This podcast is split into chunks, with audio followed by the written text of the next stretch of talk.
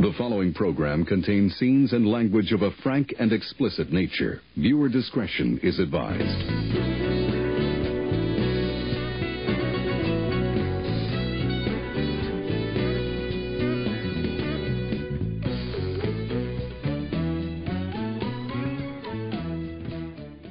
Hello, and welcome to Filmjitsu, the podcast that wields films like deadly weapons. We are your hosts. I am Jay. And I am Mike.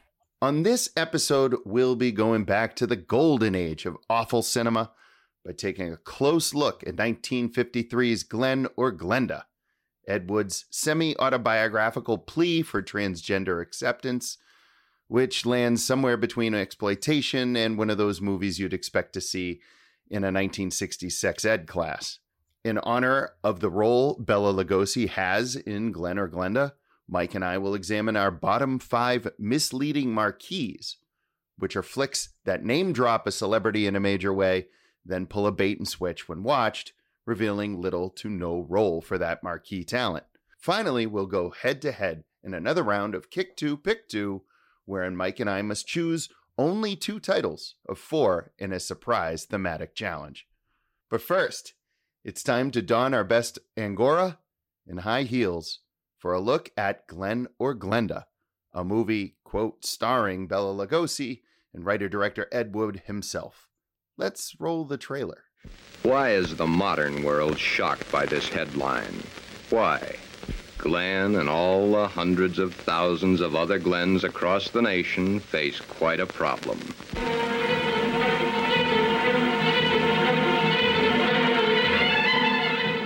Mike, I feel like with this one I unleashed a haymaker.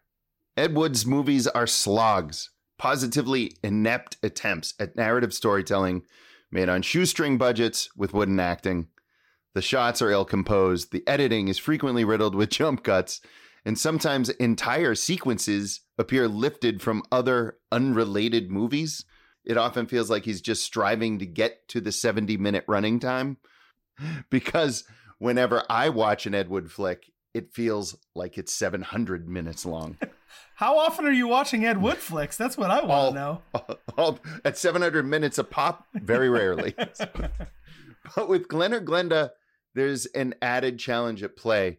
We now live in a time where the topic of gender is set squarely in the middle of our culture wars, with the left touting more acceptance of selective pronoun usage and defining gender on a spectrum rather than binary, and the right up in arms about bathroom usage and grooming, tackling something like Glen or Glenda, even though it's now 70 years old, seems like skydiving into a volcano with TNT on our backs instead of a parachute. But my biggest question with this movie is does it suck so much that what it's about doesn't matter? Because, truth be told, I'm not sure this thing does anyone any favors by existing, despite the fact that it takes on some still progressive ideas, at least with some of its points, on what I would call the correct side of the argument. It's just so bad that trying to glean any meaning or giving it credit seems foolhardy. It's interesting that out of all the Ed Wood options, you gave me the movie that perhaps is the least guilty of the things Ed Wood is most known for. The bad special effects, the flying saucers on the mm-hmm. strings. All, in a lot of ways, you gave me the most maybe mature Ed Wood film. Right. And so I, I always thought that when we talked about Ed Wood, we'd be talking about the terrible acting and the special effects and all of those things that he's so Yeah. notorious for. And instead, I think we're about to have a pretty serious conversation about some of the topics that you mentioned. I came away having two things be true at the same time. This is a terrible movie. it's It's a Yeah. bad film. It's tough to watch. It's also not dismissible. There are things going on in this movie made in 1953 that are relevant today and that I Mhm. think inform conversations that we're having today around gender identity, queer cinema, and all of these kind of things. And so I walked away from this movie simultaneously having had a terrible time and also having a lot to think about, which was kind of an amazing benefit I wasn't expecting. I went into an Ed Wood movie thinking I was going to get Plan 9 from outer space. And so, in some ways, I don't know if you picked this because it's the most interesting, but it's certainly not the most Ed Wood. Yeah, I did. I picked it because it was the most interesting by far. I also think it's very it's very interesting that it's considered his debut film. Mm. So it's funny when you say that it's his most mature. It's almost like he started out with some maybe personal intentions. He had some skin in this game. Yep. I mean, he himself it was considered himself a transvestite, which was interesting because the woman that he acts opposite, her name was Dolores Fuller. She's an actress, and I use that in air quotes as well. but she didn't realize that he was in fact a transvestite. So when it came out after this movie was made that he actually was one, it came as quite a surprise to her apparently. Yeah. So that's interesting. Yeah, I definitely chose it because of the way the world is now and how, as I remembered seeing this movie years and years ago, I remembered that it was very preachy about acceptance. And I know that that seemed a very big concept in 1953. What I don't think I could, that anyone could have expected was that it's about as accepted as it was 70 years prior, maybe even less in some ways, eh, you know, in the way that this is sort of presented. Yeah, it's fascinating that we're still having this conversation. And I think right from the bat, there's a lot of, I think, maybe problematic language going on with this film. There's some terminology that was used in Glen and Glenda that I don't know uh, would hold up today exactly. Certainly not coming out of some of the characters' mouths for sure. But as we talk about this thing, you know, we're we're having a conversation about a topic that has seen a lot of progress over the last 70 years and we're talking about it during the Hays Code really a time when cinema Mhm. was very restrictive about what you could and couldn't say and how you could and couldn't portray things and Ed Wood didn't really seem to give a flip about the Hays Code most of the time and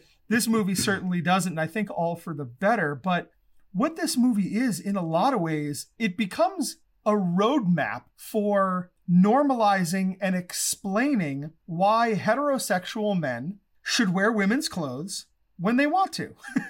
an, an argument is pretty much that men and the patriarchy define femininity and what is attractive to men, and therefore men should be attracted to those things, thus want to wear those things. It's almost like this Mm. really clinical, logical argument that Wood is making to explain who he is in a time when he couldn't just come out and say who he is. The plot here, I guess, if it's worth even getting out of the way, what we really have is a movie that is kind of a 1950s noir, for lack of a more elegant definition. We have a lot of those touches. Yeah, that's very generous of you, Mike. It's extremely generous, but it's there, right? We have the detective. Yes, You know, there's yeah. a crime that's kind of kicked this whole thing off. We have the deep voiced narrator. We have the it's it's essentially a docudrama, but it's about this guy Glen who considers himself a crossdresser and likes to wear women's clothes. Again, I don't really know if that's terminology that we really would use today, but it's yeah, how- I feel like I'm not informed well enough to really know what the proper terminology would be for what Glen is in this movie. It's what he called Glen in this movie. Yeah, and I think that's not- fair. I think that Ed Wood Yeah. self-identified as a crossdresser, and that meaning Right, right. that he was a heterosexual man who liked to wear women's clothes. Yeah. And so the film spends its entire runtime essentially exploring gender diversity in this cold, clinical Mm-hmm. 1950s sex education video style. Right, exactly. It introduces us to Glen, who is not a trans woman, but like I said, identifies as a crossdresser. He's engaged to be married to his fiancee, Barbara, and he's fearful of what will happen when he reveals his true self to her. That is the first setup of the movie. But what's really progressive about this thing is that there's a couple of really modern issues that kick the whole thing off. The whole framework is that a trans woman has committed suicide. Yeah, yeah. And the detective is trying to kind of unravel what are trans people and why did this person commit suicide. And Yeah. that's that's ostensibly the framework for the narrative that we're going to get if we could generously call it that. it sounds so intelligent when you talk about it this yep, way. Yep. And It then is you watch not- the movie. Yes, it is not in any way, shape, or form something that you look at the way that you've just described it. Uh-huh. Yes, those pieces are in the film, but they're so poorly assembled and so Mhm. poorly put together, so badly written, so poorly acted. I think I did choose the wrong phrase when I said preachy, but it is in some way. I think we both said the same thing when we were talking about the 1950s or 1960s sex ed video. Yeah. That doctor character that keeps talking over everything, right? The narrator. Not to be confused with Bela Lugosi, who is for some reason just mumbling like the craziest like so was he improvising? What I was don't happening? know. I it was like Bela, we want you to do a lot of mushrooms. Then say anything that you want. We're gonna throw some thunder and lightning behind it for no reason whatsoever and put it in the movie. But you can say anything. Oh, snips and snails and puppy duck tails.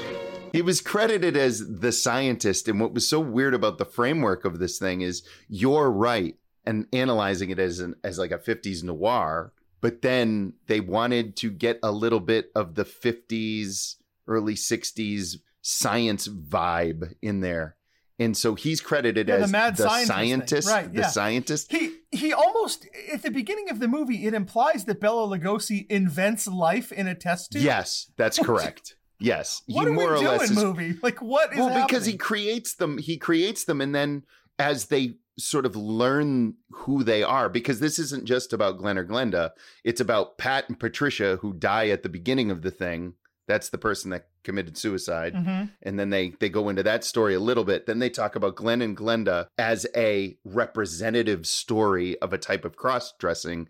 Then they have alan and anne the soldier Oh yeah, and we'll, story. and we'll get to that because that is a whole different can of worms. Oh boy, That's the and that's a short. This is sort of like appended on, and somewhere in the middle in there, you've got for some reason just fetish footage, hmm and somehow for reasons I'm not sure why, the scientist is sort of woven in, and then on top of that, the detective having the discussion with the very informed doctor.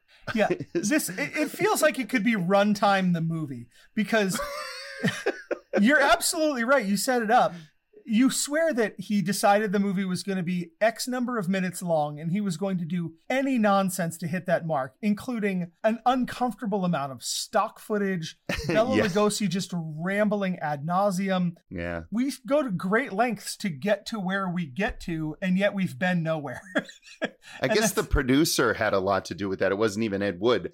I think that if you were to, and I'm I'm not sure if some entrepreneurial web person went out there and tried to just cobble together the Glen or Glenda story by itself Mhm. without Lugosi, perhaps without even the the detectives, although I'm not sure you might need that framework. Yeah. Probably do. And without the fetish footage, I think that's the movie that Ed Wood was trying to make, and it might actually be semi watchable. And then what happened was George Weiss, the producer who made a lot of these found, not found footage, but B roll stock movies where they just stuffed it full of garbage, just tried to sell it out there.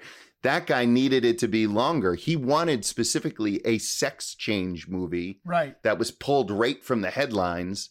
I guess there was a big story around that time, and he wanted to actually make it with that person in it. Mhm. And they said no. And so he's uh, okay. Well, you know, and Ed Wood somehow got involved, and Ed Wood made a movie about crossdresser, not you know, and, and it was very Mhm. specific about what it was about. So Weiss wanted something more exploitative, and he's the one that really padded the running time. So it's Yeah. interesting. We can't even necessarily blame Wood for this one. I don't think. for all that stuff. yeah. Look, this is a terrible movie. It's a hard watch. It's not a good time.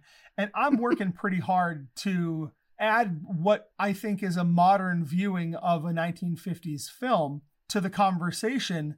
But I think that the movie holds up to it. And I think, you know, we're having this kind of renaissance right now in queer cinema, especially Mm. queer horror. Mhm. It's old and cliche at this point, and kind of how awesome is that to say that queer cinema has deep roots in horror. And I think it's kind of fantastic that that has become a cliche because we're kind of having this renaissance right now of queer horror. And so when you look back through the history of horror, which I think is what Ed Wood really wanted to be, was a horror director Mm, with all the work with Lugosi and what he did after this, you know, you can go back to Bride of Frankenstein and Cat People and Psycho, Rocky Horror Picture Show, more modern films like Assassination Nation or Bodies, Bodies, Bodies, which is a recent hit in Hollywood, I think. There's a really great documentary series called Queer for Fear on Shudder that explores all of this. And so I think it's really interesting to have this conversation about Glen or Glenda, even if this isn't the conversation that Glen or Glenda was having with itself. As a cis man, I'm not going to sit here and pretend to have the first idea what it's like in this current day and age, or even that day and age, to say, I am a man and I enjoy women's clothing, right? Or I'm non binary, or I'm trans. I sure as hell hope that it's easier than it was in 1953 to do that, but Hmm. I'm not really sure that it is. Yeah, I don't know either. Yeah. But so in many ways, I think Glen or Glenda is kind of a confessional disguised as this docudrama, where Ed Wood is kind of hiding behind his camera, hiding behind these characters, but trying to tell the world who he is in a way that he never did again in his other films. hmm Putting himself in this lead role as Glen and putting on the Angora sweater, which by all accounts is something that he really enjoyed doing in his private life. In 1953, we're talking post World War II. Leave it to Beaver. We are defining America's ideas of masculine and feminine, ideas that will not die. This is a time that is in our current day being held up by some people as the gold standard for American culture. And here's Ed Wood back in 1953 saying, hold on. Yeah. There's a lot Yeah. more going on in this world, and that couldn't be any more relevant than it is today. So, this really terrible movie, I think, so much more relevant now than it was then. I was surprised in rewatching it because I decided that you weren't going to have to do this solo. I was going to revisit Thank so that I so knew much. what to talk about. So we both went through hell together. And I think that the thing that I found was just how the ideas presented in the doctor dialogue really that's where Mhm. you get all of this right and in, in the sequences between ed wood i guess sort of playing himself and his Yeah. girlfriend more or less playing herself th- these autobiographical sort of aspects of it are really pretty interesting if you know that story about it Yeah. and you and you think about the larger themes that they're talking about but as a film mike it's absolutely absolutely the worst thing that we've had to watch on this show yet yeah. Yep. And- i mean and- it really is yeah. it, it's startling and because it's, it's, tough- barely a movie. It's barely Right. a movie. Because I mean, I am I am desperately trying to call it this docudrama when it is neither of those things. yes yeah, it is not a documentary. It is not a drama. To its credit, I think Glen or Glenda is never played for laughs. And that's one of the things that I, I think is kind of True. remarkable is that Ed Wood never makes fun of this character. He's very earnest, and this is a man that Yeah, wants to dress in very women's true. clothing. So it's Yeah. also not funny. There's so many things that this movie is not, and yet it's still somehow a movie. And and and you talked about it. I think we have to get into it. The second half of this movie is when things just go off the rails because we get some resolution to the Glen or Glenda story, and we almost go into like another vignette, right, about this yeah soldier that came home from the war and had yeah gender reassignment surgery. I don't know if Ed Wood didn't trust the material enough. Like you said, maybe the producer just got his hands real deep in the runtime, but it's like a goddamn first year film student uh, inside the Willy Wonka tunnel. Satan shows up with whips and has like sexy couch time with ladies in their PJs. There's stock footage of war and factories. And the devil is all over the second half of this movie. yeah yeah And, that's and problematic unfortunately, what really kind of happens is it feels to me in some ways like it undercuts some It of does. the progressive message of the first half because it almost in the experimental insanity of the second half kind of implies that everything that is gender non-conforming is somehow deviant. Yeah, it does give you that vibe for sure, Es- especially with the arrival of the Satan character. And I'm glad that you brought that up because I was very confused by his presence before I learned that Wood probably didn't shoot some of that stuff. Or if he did, I think that Satan may have represented traditional marriage, traditional Uh-huh. Values, like that sort of thing. Traditional But- eyebrows. Can we talk about this? Maybe cinema's greatest eyebrows. What the fuck is happening in this with the eyebrows? Who's like when we think of when we think of the devil, it's like, look, I don't care how you portray the devil, but the eyebrows have got to be to 11. We should have done bottom five eyebrows based on that alone. they were phenomenal. So, like I said, I, I had a terrible time watching this movie. I worked really hard because I was so checked out of the film.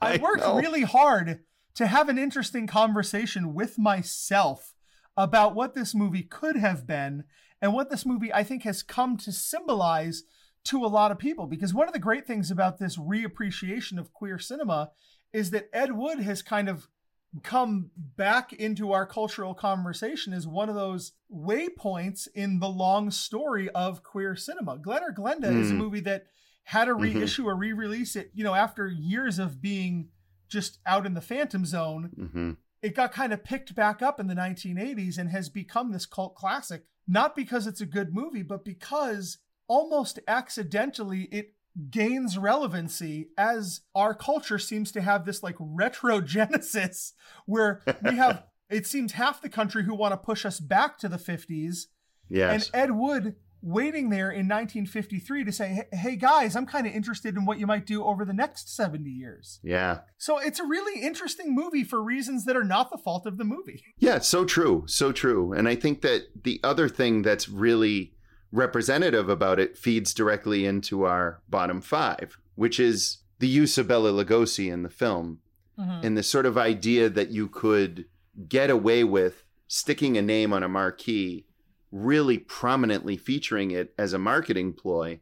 And then when you watch the film, the appearance of that celebrity, that star, is tangential at best. When you're buddies with one of the biggest stars in Hollywood, you stick him in all your movies. It didn't make my bottom five. It's just occurring to me now, but this is kind of like how Kevin Smith continues to sneak Matt Damon Ben and Ben Affleck. Affleck, into all his movies. I can't blame the guy, right? If they'll answer the phone when you call and they'll show up for an afternoon and a sandwich, then by all means, put him in your movie.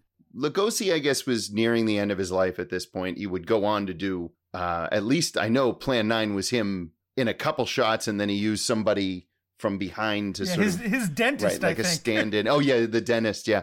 But the use of him here, I mean, obviously he had like an afternoon with him. He shot a bunch of weird stuff and then Yeah. wove it through the film. Word is he was taking a lot of medications, had become drug addicted due to a back problem, was after a, a divorce that really left him in a lurch Mhm. was not great psychologically and i felt like i just feel like ugh He exploited. ugly. Yeah, you're right. I felt the same way.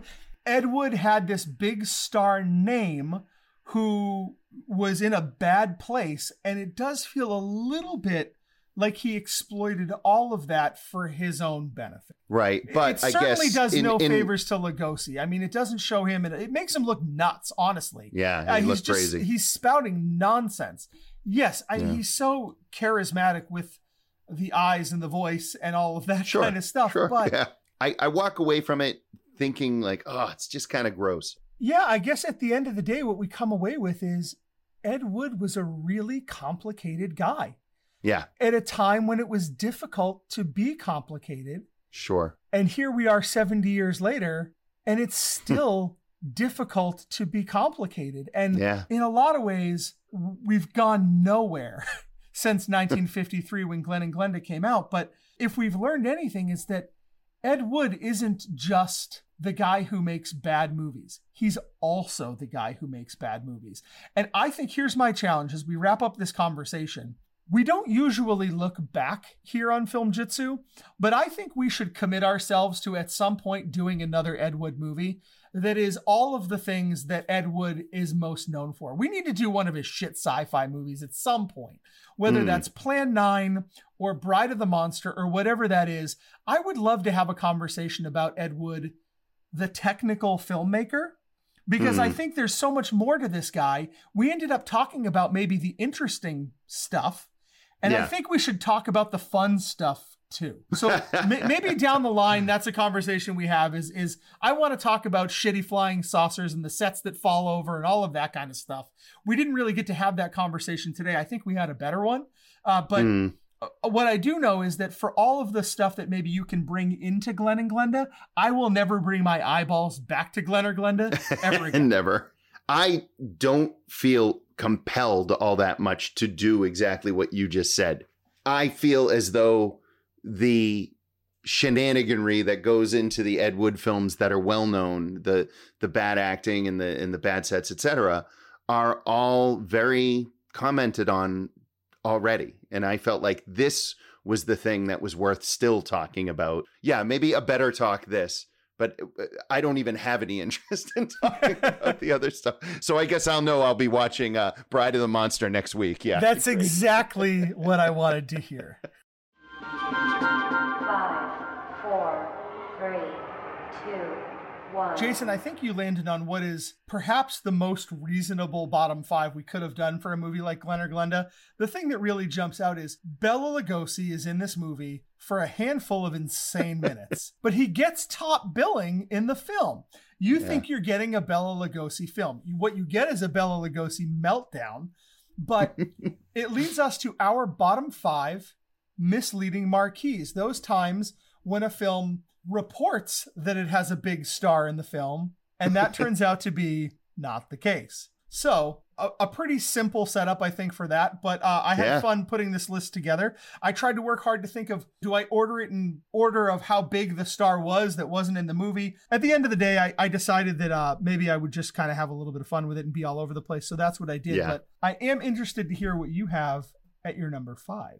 My number five is Apocalypse Now from Mm. 1971, Francis Ford Coppola. Advertising that Marlon Brando is in this film was a bait and switch that few call as such because the movie is viewed as a masterpiece. And I've spoken a bit about Apocalypse Now when I recommended the documentary shot by Eleanor Coppola about her husband's descent into madness making the movie.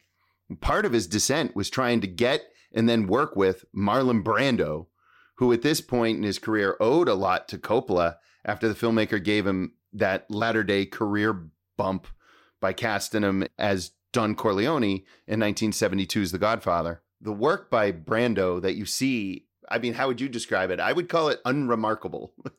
I'm not sure I agree 100% with you on your police work there, Lee. oh, I, I completely, oh, I I actually it. I considered this for the reasons that you're saying, but Yeah. I think that the short amount of time Brando is in this movie is so big and memorable and remarkable that I didn't fault it for what I think is more a cameo than anything else because I think Yeah, the whole it is movie is, about getting to that bit with Kurtz in the jungle, and Brando goes huge.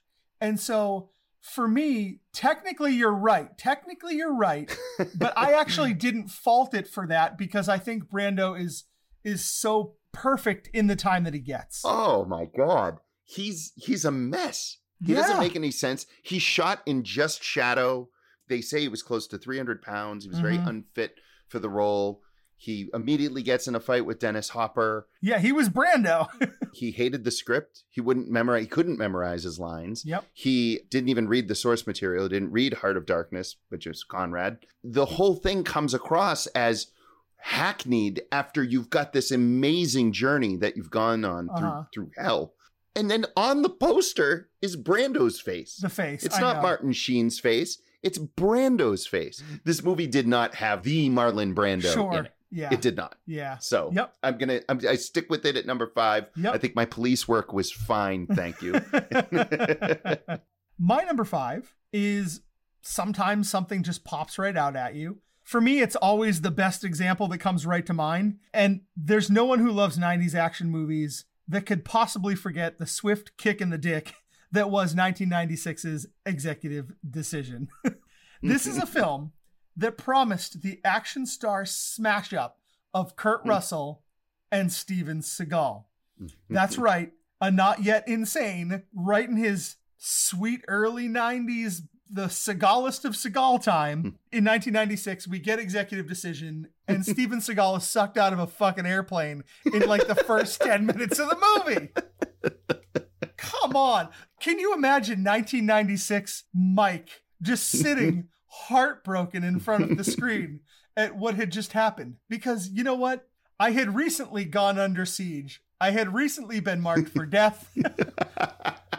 I was so excited for Kurt Russell and Steven Seagal and to have him out of the movie in 10 minutes was not only a misleading marquee, but it like hurt the heart of a child. I think that that premature death of a character may be something that we mine a little bit for this misleading marquee. I definitely did for my number four.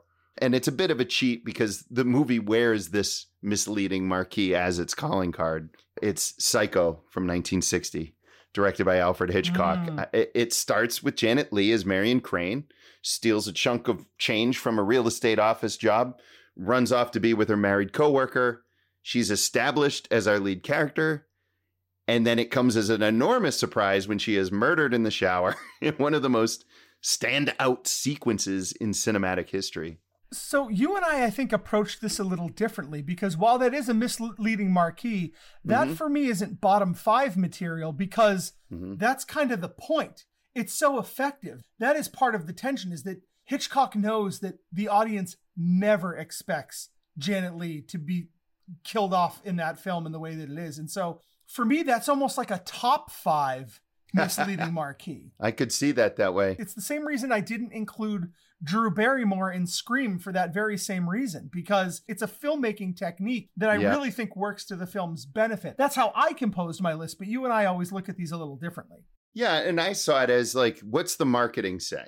What's the marketing say? Marketing has Janet Leigh in a bra on the front of Mhm. the thing. It establishes her as the lead in the movie. Yes, I completely agree with you. It uses it to a perfect effect. So I feel like, yes, absolutely. It's a top five, but for me, it needs to be mentioned because it leads to so many others Mhm. that took up the mantle. And I can't imagine having a misleading marquees list without it.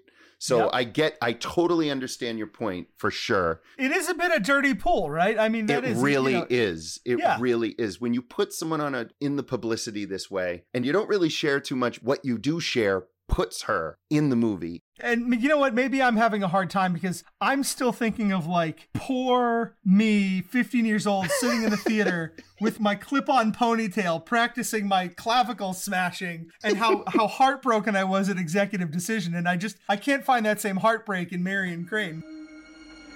We all go a little mad sometimes. Haven't you? Yes. Sometimes just one time can be enough. My number four, this one is my cheat. I like to have a good cheat. Okay, this isn't on the marquee in the same way that it's billing its actor, but this one I think bothers me a little bit more than others. For my number four, I'm going with Tim Burton's The Nightmare Before Christmas oh. because oh. Henry Selick directed that film. Ah, it's so good. And it, it has bothered me forever that Yeah. if Tim Burton looks at a movie, his na- if he directs it, if he produces it, if he's heard about it, if he ate popcorn while somebody else was talking about it, it becomes Tim Burton's movie. And I'm here to tell you that I think that Henry Selick is a hell of a director in his own right. Oh, for sure. I think maybe this is sacrilegious for some people. I think Coraline is a better movie than The Nightmare Before Christmas. Far better. Big Far time, better. right? Yeah. And yeah. so for me, it always bothers me that Tim Burton gets the top billing on this Mhm. movie. And Henry Selick for years was just kind of out in the cold. A lot of people grew up not even knowing that Burton didn't direct the film and kind of discovered it later. even what's worse, because they thought that Burton directed Nightmare Before Christmas, they thought that Tim Burton directed Coraline. Right. I've heard Right. plenty of people misapply credit to Mhm. Tim Burton for Coraline, which he wasn't really he wasn't involved with. So Yep. And to be clear, this is not like a Tim Burton problem. I- I, Absolutely don't, not. I this at Burton. I think Burton's a good filmmaker. I love the movies that he has made, especially the live action stuff. Yeah. I like his live action stuff a lot, but it always bothers me that Henry Selick didn't get the marquee that Tim Burton ended up getting. Again, it's those marketing motherfuckers. You're not wrong. it's the bean counters that make these things happen. You know, there's there's an algorithm here. I get that. Yeah. But But that's the point of this list for me. That was really the point of this list. And that's the point of what happened with Glen or Glenda. The movie was made to make money off of a sensationalized topic. And then they advertise it with Bela Lugosi, think like, oh my God, Bela Lugosi's in a movie about a sex change operation. what? You know, and then you get it and you're like, oh, no. Yeah. Yeah. You know, so that's exactly what I was kind of getting at. Yeah. So this one isn't quite as cringy as that, No. but it does it does bother me. So No, I that's why get it's it. on my list at four. Yeah. I get it. I think our, both of our fours are sort of playing with the the list a little bit. Like, Yeah, yeah, Psycho, I probably didn't need to, but it certainly sets up my number three, which is one where I think we'll agree this is what Psycho sets up. And that's Halloween Resurrection from 2002, directed by Rick Rosenthal, who, by the way, did Halloween 2, which I thought Yep. was so interesting when I saw that and was like, oh my God, that's right. Like, this Yeah. guy did Halloween 2. He's only done two good movies. Uh-huh. Halloween 2 and I mean I like Halloween Resurrection. I'm one of the few that actually found it memorable, but whatever. Most people agree that out of the 9 original Halloween movies, this is the worst one. But I can tell you that it's not because of the first 10 minutes. Because this first 10 minutes is some shit. Let me tell It you. It is some shit. And you, the, the marketing really made this look like it was a sequel to Halloween H2O in every way possible. And it is, because it does pretty much pick up and explain how Michael Myers could be decapitated at the end of one Mhm. movie and then yet somehow be still alive. Laurie Strode, her trying to get even more vengeance, right? They end up trapping Michael using her as bait. And because of what happened in the last movie, she has to look and pull off the mask. And when she does, he stabs her in the chest, throws her off a roof. And that is the end of Laurie Strode in the original timeline. Wow. Like, Yeah. whoa. That's intense. And then it's a pretty rough ride from then on out. Yeah. yeah. Halloween 2018 retcons all of that nonsense Yes, with one yes. brilliant line. Do you mean that Halloween 2018 thus retcons Busta Rhymes and his reality TV show about haunted houses? Yep. Yeah, I think Bust is still alive thanks to 2018's Halloween. Yeah, that's right. There you go. Fear TV or whatever the hell that was, I don't remember, is, is still out there on the interwebs for everybody to watch. Fantastic. Well, what's your uh, number three look like, my friend? I'm making it about one person rather than a whole movie. Here I am going with Eric Roberts in basically fucking everything oh, with for Eric sure. Roberts. Yeah.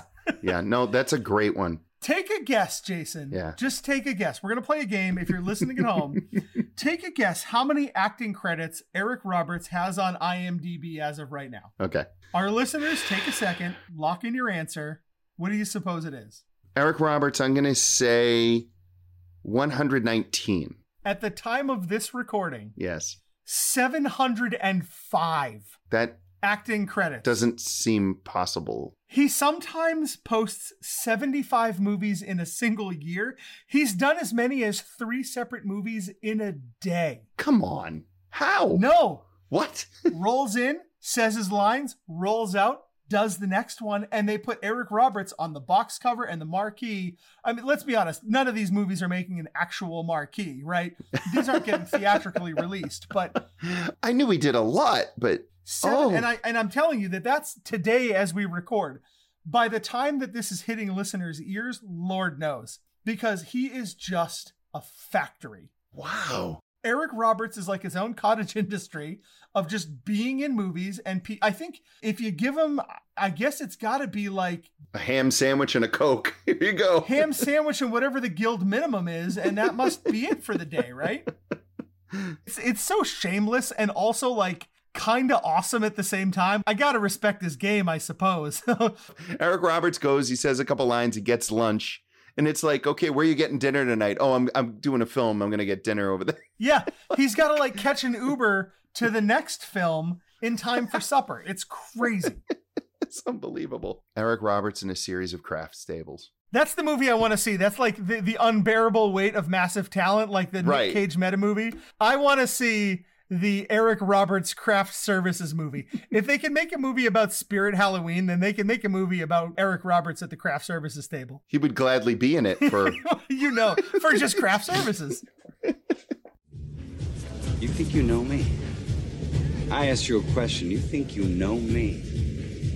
Because the way you're looking at me, we must be old friends.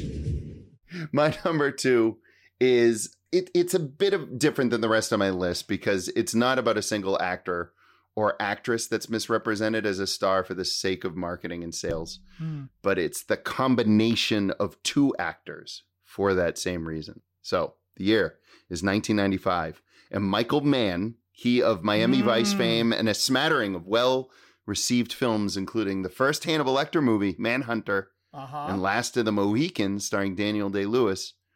He pulled together this big budget reboot of a television pilot he'd attempted to and failed to get off the ground back in the late 70s. This wasn't news so much as the cast was. Mann had somehow done the impossible, pulled together a movie starring two of the most respected and well renowned actors in cinema history. No, not Steven Seagal and Kurt Russell. but these two, prior to this, had only appeared in one other film together and never, never in the same scene. That original film, The Godfather 2, the actors, Al Pacino and Robert De Niro, the result, one fucking scene.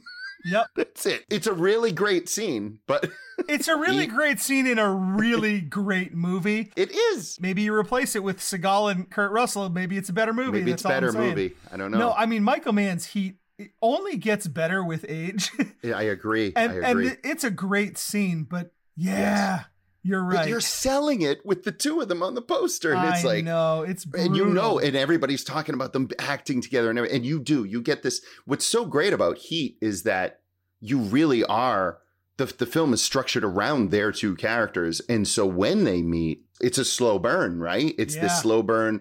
Really, it's two guys at the top of their game. Mann knew it. He knew exactly how to frame it. He knew how to play to both of the actors' strengths as actors. Mhm. It is such a masterclass of direction and acting. But seriously, one fucking scene. this is the great thing about Filmjitsu is I'm just listing things that cause me heartbreak and consternation, and you're just putting a master class of awesome films. You're just like, here are five fucking awesome movies. Boom in your face. I don't great. know. I don't know that anybody's gonna call Halloween Resurrection an awesome film, Mike. But okay. It might not be Apocalypse Now. I'll give you that. My number two is here because of how shameless it is. It's almost such a dick move that it's funny.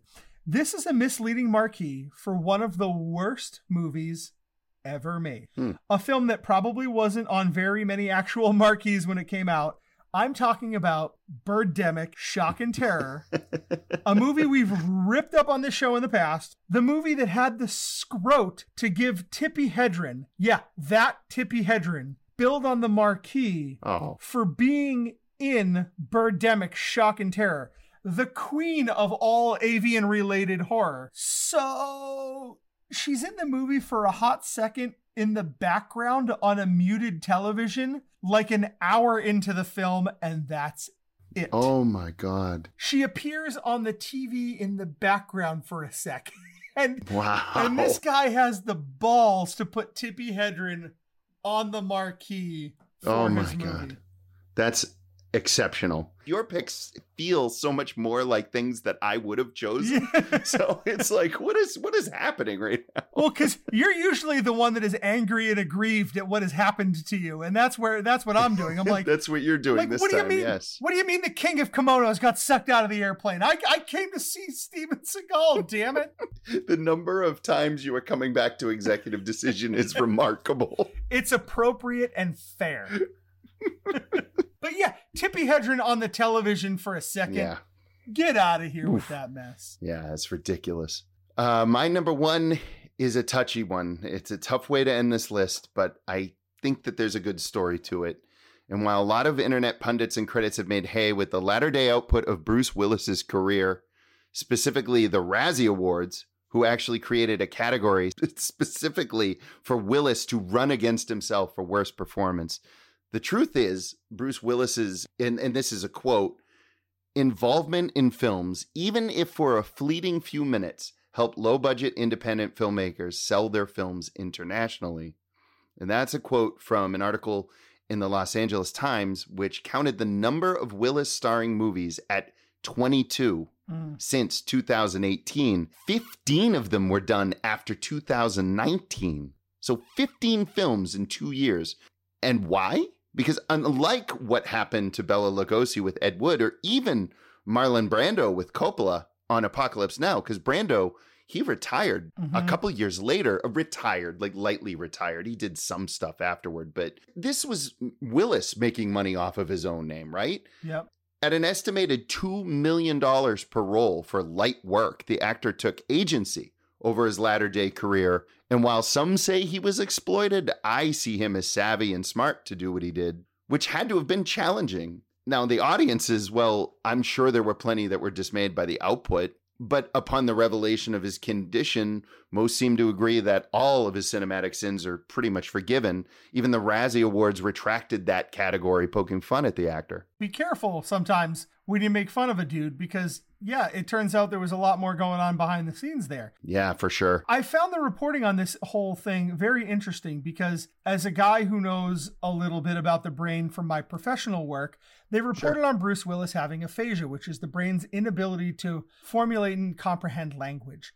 They Mhm. didn't use the word dementia in the reporting, but they went way out of their way to not say, and I think this is probably a PR thing. hmm There was never a conversation about Bruce Willis has dementia. It was Bruce Willis has aphasia. Uh, and so Yes. that was a little bit of a, of a misdirect in the way that they presented what was going on with Bruce Willis. But you're absolutely right.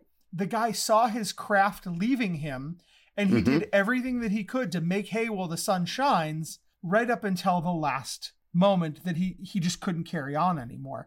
It's Yeah. really hard to blame a guy for that. It is, except it still is very much a misleading marquee. Big time. It's the Eric Roberts thing. It's the same thing as the Eric Roberts thing. It is and it isn't, right? Because it's Bruce Willis, number one. Not a lot of people are going to see Eric Roberts. Right. Number one, he's just, he isn't a marquee name. He might have had some big movies back in the 80s. But he's no But- Bruce Willis. Yeah. but he's no Bruce. I mean, we're talking about an absolute cinema icon. Yep. Who all of the sudden started churning out movies. Before that really happened, at the very beginning of it, he made a movie called Glass with M. Night Shyamalan that was sort of a sequel to Unbreakable. Yep.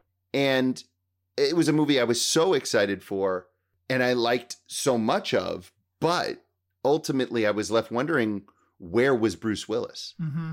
because when I watched him in that movie, he didn't seem present.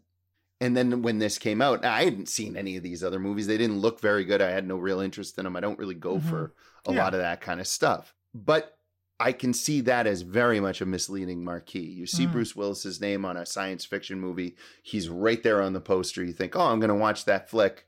And then you get something that's it's Bruce Willis, he's in the movie, but he's clearly not Bruce Willis. And that's still a misleading marquee. Yeah, for So, sure. yeah. You're right. It, I mean, it's sort of the sad version of the Eric Roberts situation, right? Correct. Right. Exactly. I think maybe as we go through our list, we've hit upon a couple of really big name actors, and that's a part of the formula for me, right?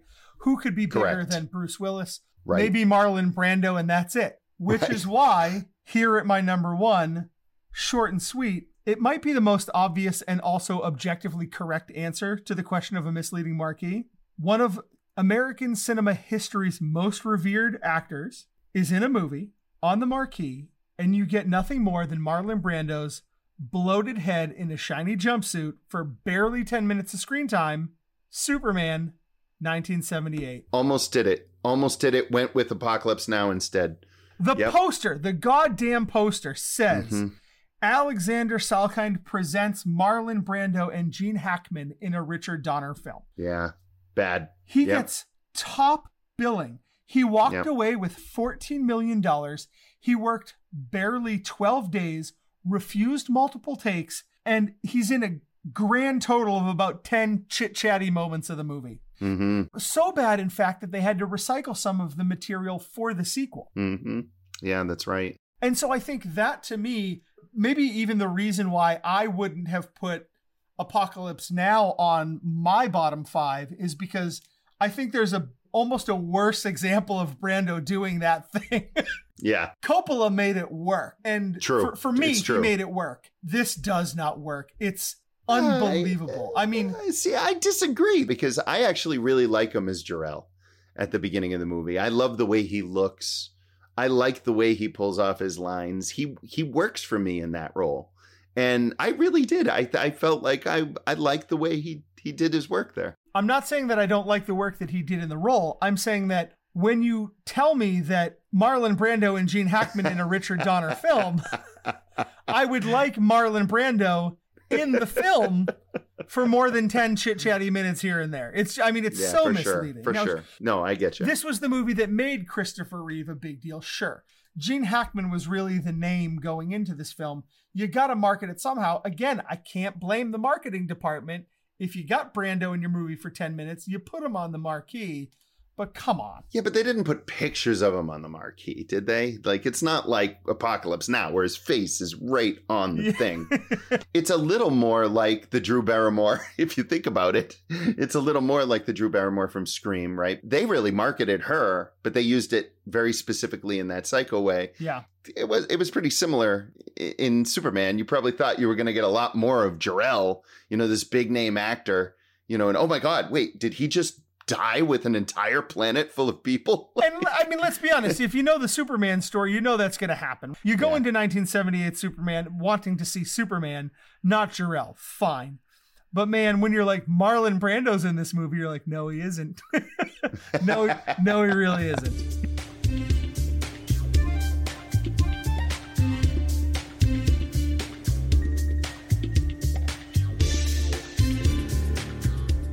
Our kick two pick two is usually a random theme where we come up with four movies that are bound together somehow, and then we get to keep two and throw two away forever. They never existed. Deep into the Phantom Zone. But this time around, I'm going to do it a little bit differently, and I'm actually going to stick to one of the themes of Glen or Glenda. And so our kick to pick two theme for this episode is cross dressing movies. Okay. Are you ready for these four movies? I'm ready. All right. It is Tootsie, Mrs. Doubtfire, Rocky Horror Picture Show, or Psycho. What are the two that you keep? What are the two that get launched into the sun to save the earth? Okay. I like the connective tissue thing that we got going here. That's you're right. Usually we don't necessarily have a connection between the main review and the pick two kick two. So I, I like that you're uh, you're drawing some thematic elements. For me, uh, this is an easy th- list of three. I'm going to take Tootsie out right away. Okay. Good. It's a good film. Dustin Hoffman's great in the role. It's iconic. It's not a film that really is personal to me in any way. The other three are. I love Psycho. I, it's a classic.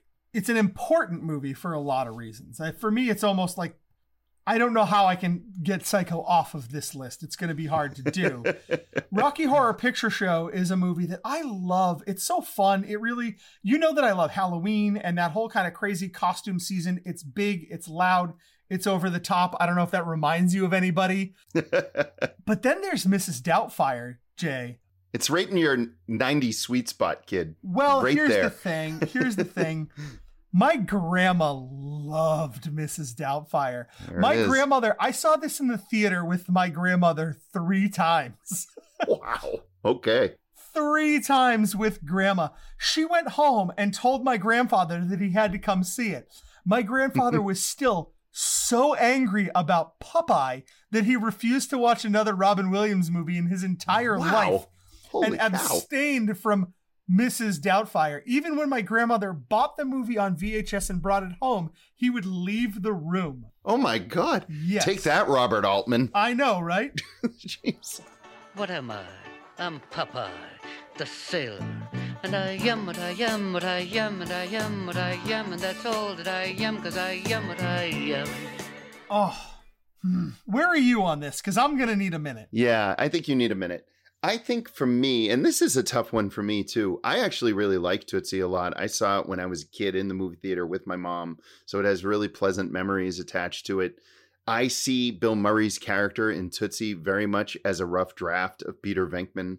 So I, I feel like Tootsie's really hard for me to kick. I love Mrs. Doubtfire. I think that's a terrific comedy. Robin Williams does some really fantastic work. Rocky Horror Picture Show, I came to super late, despite once being married to someone who used to do enactments, hmm. you know, during those midnight showings. Yeah. but I came to it late. I really thought it was fantastic, and Psycho is cinematic history. I think you can't kick Psycho. I agree. I think I have to keep Rocky Horror Picture Show. I think I can't keep Tootsie or Mrs. Doubtfire in this one. Yeah. I, I think that Rocky Horror Picture Show and and Psycho are too important to cinema history. I think Tim Curry is so deliciously campy and hilarious. I'm Um, declaring a new Filmjitsu rule right this moment, which is that Oh, if Tim Curry's on a list, I'm never cutting him. I just can't. I can't bring myself to get rid of any Tim Curry performance ever. I'm not going to do it. Clue wins every time. Yeah, I don't care. Like, I don't know what's going to happen if Tim Curry's involved. I just can't cut it. If there's anybody in here, just look out. What happens to the kick two, pick two of Tim Curry movies? What happens when I do that to you? I don't. Well, then we'll we'll cross that bridge when we up, get kid? there. But uh, so I think Rocky Horror Picture Show is going to be one of mine. I agree with you there. So are you officially Rocky Horror and Psycho? Those you're, you're Yeah. locking it in? Okay. Yep, those are mine. Ah, mm, Psycho. I know there's a little bit of angst over. Is that kind of a problematic depiction of a queer character? Oh, I would say so. Yes. I think fair, right? I mean, Yes, yep. yeah, So- definitely. So, uh, because I want to be lighthearted and fun here, I think I'm gonna go Rocky Horror Picture Show and Mrs. and Doubtfire. Mrs. Doubtfire. Oh my God. You Mostly, you know what? Respect to Ruth. I, I, grandma, I from beyond the grave, I could hear my grandmother being disappointed in me if I didn't pick this. So, for for reasons that are personal and and wonderful, I'm keeping Mrs. Doubtfire, and it's got to be Rocky Horror Picture Show. To be me. fair, you could have been honoring your grandfather by kicking Mrs. Doubtfire. I just want to be very clear. Oh no! So, Mike, you know, I mean, you've created on. this. You've created this issue now. No, You're picking no, favorites You here. created this issue. No, I was I was so comfortable with my choice here, and now you've you've added this whole miserable thing in that. now you have Ah. to go with Psycho. Now it's You know what? My grandfather was a funny guy who was wrong about a lot of stuff. I'm comfortable saying sorry, Ralph. You're still wrong on this one. So for Ruth and Ralph, you know what? My grandmother was right most of the time about most things. So Rocky Horror Picture Show, Mrs. Doubtfire. That's my final answer.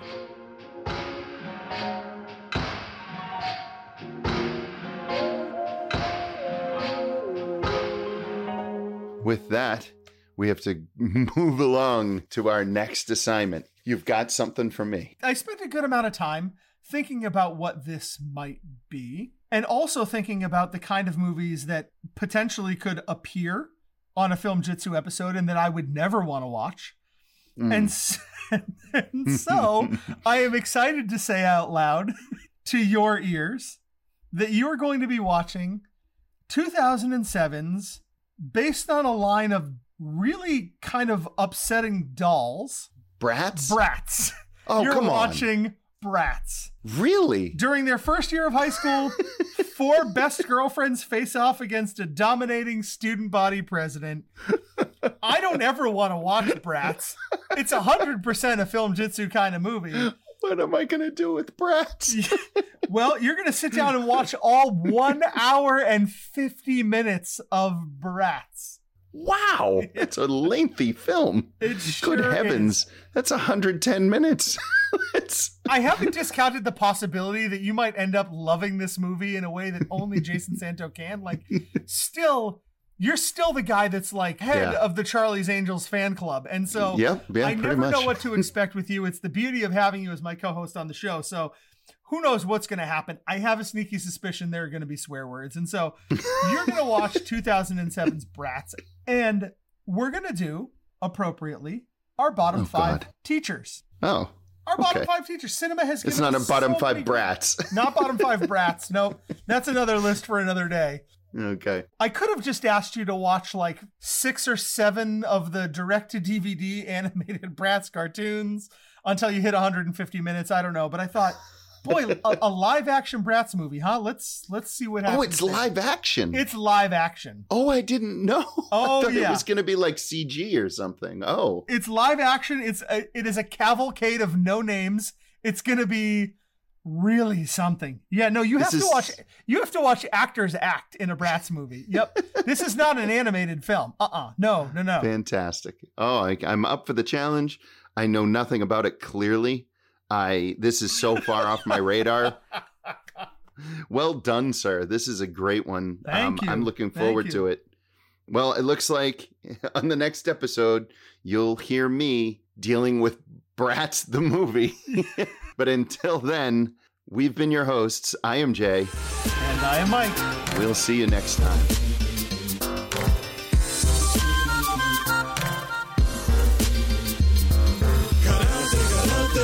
Mislim na te Hoću znat sve kate, vježbat ću sate i sate Karate, karate, vježbat ću dok zadnji mi kjaj Zastane i zađe Bratz with a Z. You should know. I do know that. Well, fuck it. Anyway.